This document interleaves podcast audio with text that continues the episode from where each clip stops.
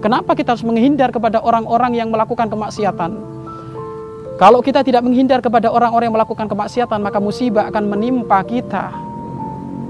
Sehingga kita sering melaksanakan sering kita mendengar bahwasanya tatkala ada orang maksiat kemudian diingatkan ada yang marah, ada yang ini, ada yang seperti itu. Kenapa kok mereka marah? Bahkan mereka mengatakan bahwasanya, "Eh, yang mabuk saya, yang zina saya, ya kan yang melakukan dosa saya, kenapa kamu kok marah?"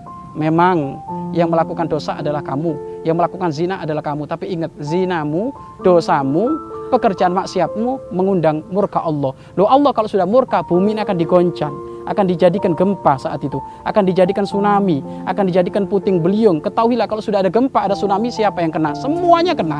Yang toat kena, yang maksiat juga kan kena. Makanya inilah sebab musababnya jika kita berkumpul dengan orang-orang yang maksiat kepada Allah Subhanahu wa taala.